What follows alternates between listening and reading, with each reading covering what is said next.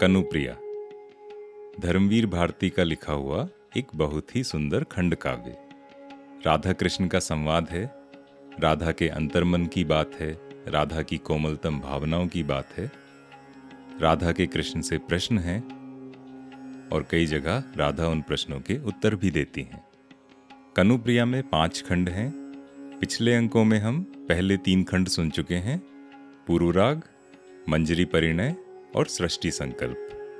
वहाँ हमने बात की थी, राधा का जो विकास क्रम है, उनके विचारों का विकास क्रम, या कहें एवोल्यूशन और कैसे उनके मन की उहापोह मन की भावनाएँ, वो उठती हैं, कई प्रश्न उठते हैं, उनके उत्तर भी मिलते हैं, और कई जगह वो कृष्ण से शिकायत करती चलती हैं, ताने मारती चलती हैं। कृष्ण से पूछती हैं कि कृष्ण उनका आखिर है कौन? और स्वयं के लिए भी पूछती हैं कि वो कृष्ण की कौन है। जैसे जैसे उस मन की उहापोह बढ़ी और साथ में राधा कृष्ण का कभी ना खत्म होने वाला प्रणय प्रसंग। अगले दो खंड हैं इतिहास और समापन। आज के अंक में हम शुरुआत करेंगे इतिहास की, जहाँ पे कृष्ण महाभारत रचने के लिए चल पड़े हैं कुरुक्षेत्र की तरफ़ और राधा स्वयं को एक धोखा खाई हुई नारी जैसा महसूस कर रही हैं चीटेड पहली कविता का शीर्षक भी यही है, विप्रलब्धा।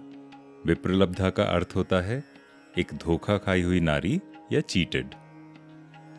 पिछले अंकों में हमने देखा, और उस विकास क्रम में हमने ये भी देखा, कि राधा के अंतर्मन की परतें किस तरह से चंद्रकलाओं जैसे खुलती जाती हैं। कनु चला गया है, और कनुप्रिया राधा एक बार फिर अकेली रह गई हैं। और राधा का मन कृष्ण पक्ष के छीण होते चाँद जैसा। यहाँ अपनी पीड़ा में राधा अपने अस्तित्व पर ही प्रश्न उठा रही हैं। यहाँ एक तीव्र पीड़ा भी है, दर्द, आक्रोश भी, और धर्मवीर भारती ने इसमें भी मधुरता और नैसर्गिक सौंदर्य की धारा वैसे ही बहा दी है, जैसे विकराल चट्टानों के बीच से बहता निर्मल सजल पानी। महाभारत की घटनाओं की कहानी तो हम बहुत पढ़ते हैं किंतु ये कहानी महाभारत से कहीं दूर के पहलुओं को छू जाती है। महाभारत के सूत्रधार कृष्ण और उनकी शक्ति राधा और उनके प्रणय के अलग अलग आयाम। यहाँ कवि के शब्द मानव के अंतर्मन में हो रहे तर्क वितर्क का एक मधुर कोलाहल उठाते हैं, कुछ अनुभव और अनुभूतियाँ जो तर्क की सीमाओं से भी आगे हैं। भावनाओं की इन परतों में कविता जिस सरलता से बहती चलती है ऐसा लगता है जैसे कभी किसी पहाड़ी नदी का अलहड़ शोर हो और कभी मंद मंद थपकी देती समंदर की शांत और विशाल लहरें। तो चलिए सुनते हैं पहली कविता, विप्रलब्धा।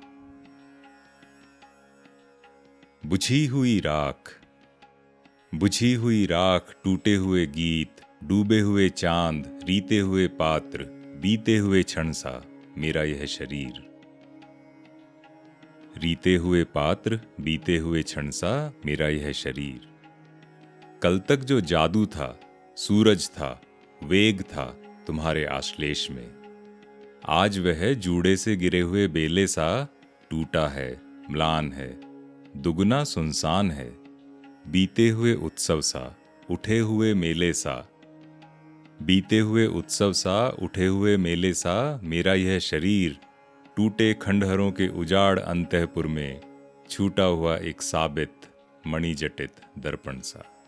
आधी रात दंश भरा बाहुहीन, प्यासा, सरपीला, कसाव, एक जिसे जकड़ लेता है अपनी गुंजलक में। आधी रात दंश भरा बाहुहीन, प्यासा, सरपीला, कसाव जिसे पकड़ लेता है अपनी गुंजलक में। अब केवल मैं हूँ। यह तन है और याद है। अब केवल मैं हूँ। यह तन है और याद है। खाली दर्पण में धुंधला सा एक प्रतिबिंब मुड़ मुड़ लहराता हुआ, निज को दोहराता हुआ। कौन था? कौन था वह जिसने तुम्हारी बाहों के आवर्त में, जिसने तुम्हारी बाहों के आवर्त में गरिमा से तनकर समय को ललकारा था? कौन था वह जिसकी अलकों में जगत की समस्त गति बंधकर पराजित थी? कौन था वह जिसकी अलकों में जगत की समस्त गति बंधकर पराजित थी? कौन था? कौन था वह जिसके चरम साक्षात्कार का एक गहरा क्षण सारे इतिहास से बड़ा था, सशक्त था? कौन था? कौन था कनु वह? कौन था जो तुम्हारी बाहों में, जो सूरज था, जादू था, दिव्य था, मंत्र था? और अब केवल मैं हूँ। यह तन है और याद है। अब केवल मैं हूँ, यह तन है और याद है। अगली पंक्ति में देखिए कितनी सुंदर उपमा दी है। मंत्र पढ़े बाण से छूट गए तुम तो कनु। मंत्र पढ़े बाण से छूट गए तुम तो कनु। शेष रही मैं, केवल कांपती प्रत्यंचासी। शेष रही मैं, केवल कांपती प्रत्यंचासी। जैसे बाण से तीर छूटकर चला जाता है, किंतु जो प्रत्यंचा होती है, वो कमान में ही कांपती रह जाती है। राधा इसी तरह कृष्ण को कह रही हैं कि तुम तो बाण की तरह चले गए, किंतु मैं कांपती प्रत्यंचा सी छूट गई। मंत्र पढ़े बाण से छूट गए तुम तो कनु, शेष रही मैं, केवल कांपती प्रत्यंचा सी। अब भी जो बीत गया अब भी जो बीत गया, उसी में बसी हुई। अब भी उन बाहों के छलावे में कसी हुई। जिन रूखी अलकों में मैंने समय की गति बांधी थी, हाय, उन्हीं काले नाग पाशों से, दिन प्रतिदिन, क्षण प्रतिक्षण बार बार डसी हुई। जिन रूखी अलकों में मैंने समय की गति बांधी थी, हाय, उन्हीं काले नाग पाशों से दिन प्रतिदिन, क्षण प्रतिक्षण, बार बार डसी हुई। अब केवल मैं हूँ, यह तन है और और संशय है। अब केवल मैं हूँ, यह तन है और संशय है। बुझी हुई राख में छिपी चिंगारी सा, रीते हुए पात्र की आखिरी बूंद सा, पाकर खो देने की व्यथा भरी गूंज सा। बुझी हुई राख में छिपी चिंगारी सा, रीते हुए पात्र की आखिरी बूंद सा, पाकर खो देने की व्यथा भरी गूंज सा। यहाँ से अगली कविता शुरू होती है, जिसका शीर्षक है, सेतु, मैं। यहाँ राधा कहती हैं कि मैं तो तुम्हारा सेतु थी, मैं तुम्हारा पुल थी, या ब्रिज। वो पुल, वो सेतु, जिसे लोग एक पार से दूसरी पार जाने के लिए प्रयोग करते हैं।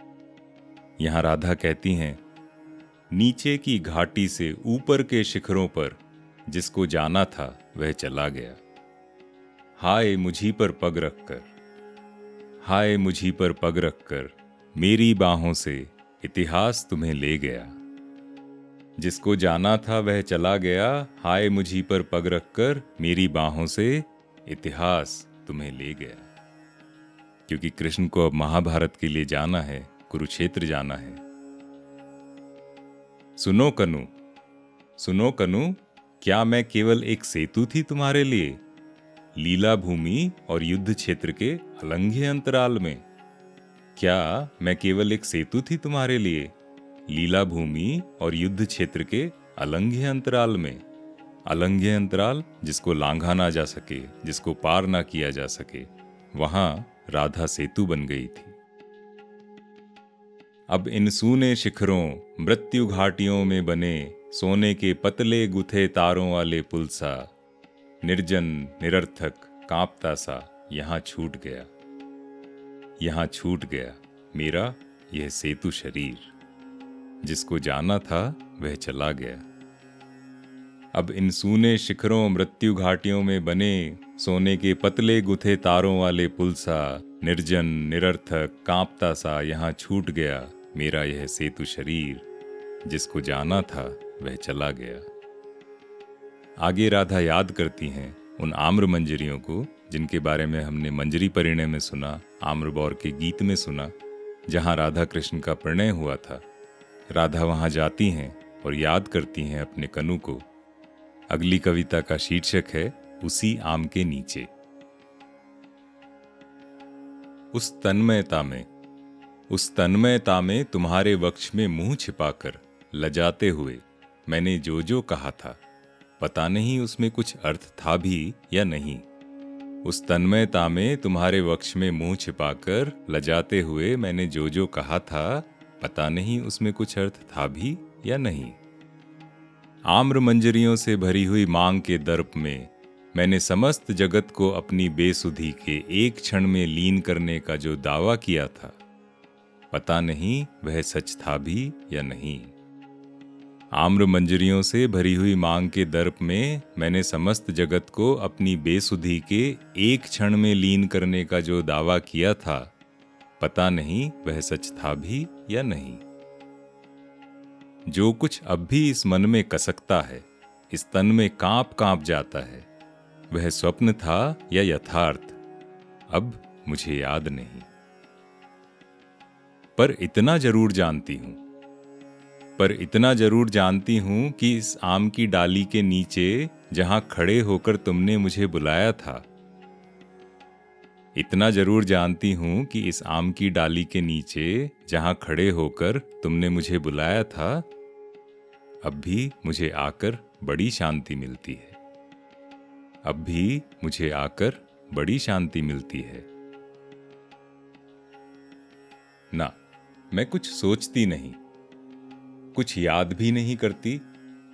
केवल मेरी अनमनी भटकती उंगलियाँ मेरे अनजाने धूल में तुम्हारा वह नाम लिख जाती हैं, जो मैंने प्यार के गहनतम क्षणों में खुद रखा था। और जिसे हम दोनों के अलावा कोई जानता ही नहीं। और ज्यों ही सचेत होकर, और ज्यों ही सचेत होकर अपनी उंगलियों की इस धृष्टता को जान पाती हूँ ज्यों ही सचेत होकर अपनी उंगलियों की इस धृष्टता को जान पाती हूँ चौंक कर उसे मिटा देती हूँ।